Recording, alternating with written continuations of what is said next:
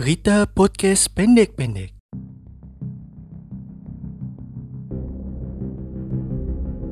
Enam orang pelaku pengeroyokan anggota polisi berhasil ditangkap oleh Satreskrim Polres Metro Jakarta Selatan.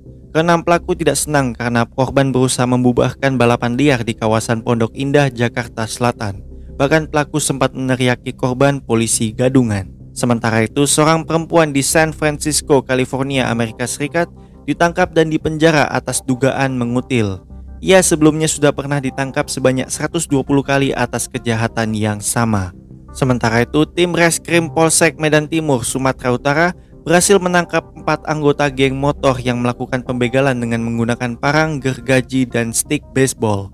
Dua di antaranya ditembak lantaran berusaha kabur dan melawan petugas saat dibawa untuk mencari keberadaan penadah barang hasil begal. Sementara itu, Pengadilan Bangladesh menjatuhkan hukuman mati atas 20 mahasiswa dan hukuman penjara seumur hidup atas 5 mahasiswa setelah para pelaku membunuh seorang mahasiswa Universitas Teknik dan Teknologi Bangladesh setelah korban menulis kritik terhadap Perdana Menteri Bangladesh di Facebook.